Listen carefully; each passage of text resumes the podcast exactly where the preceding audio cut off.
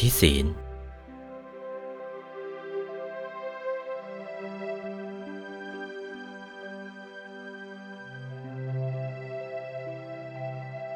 อธิศีลศีลที่เห็นไม่ใช่ศีลที่รู้ เจตนาความคิดอ่านปกติสละสลวยเรียบร้อยก็มาจากศีล ศีลเป็นดวงใสอยู่ในกลางดวงธรรมที่ทำให้เป็นกายมนุษย์ ดวงธรรมที่ทำให้เป็นกายมนุษย์ใสบริสุทธิ์ เท่าฟองไข่แดงของไก่ ดวงศีลอยู่ภายในนั้น ใสบริสุทธิ์เท่าดวงจันทร์ดวงอาทิตย์ อยู่ในดวงธรรมที่ทำให้เป็นกายมนุษย์ ใสบริสุทธิ์เท่าฟองไข่แดงของไก่ ศีลดวงนั่นแหละ ถ้าผู้ปฏิบัติไปถึง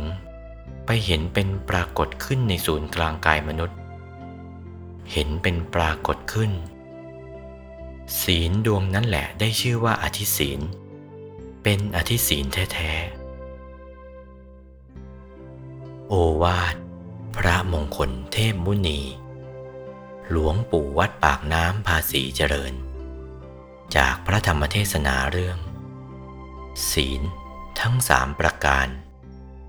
วันที่ 4 มีนาคม พุทธศักราช 2497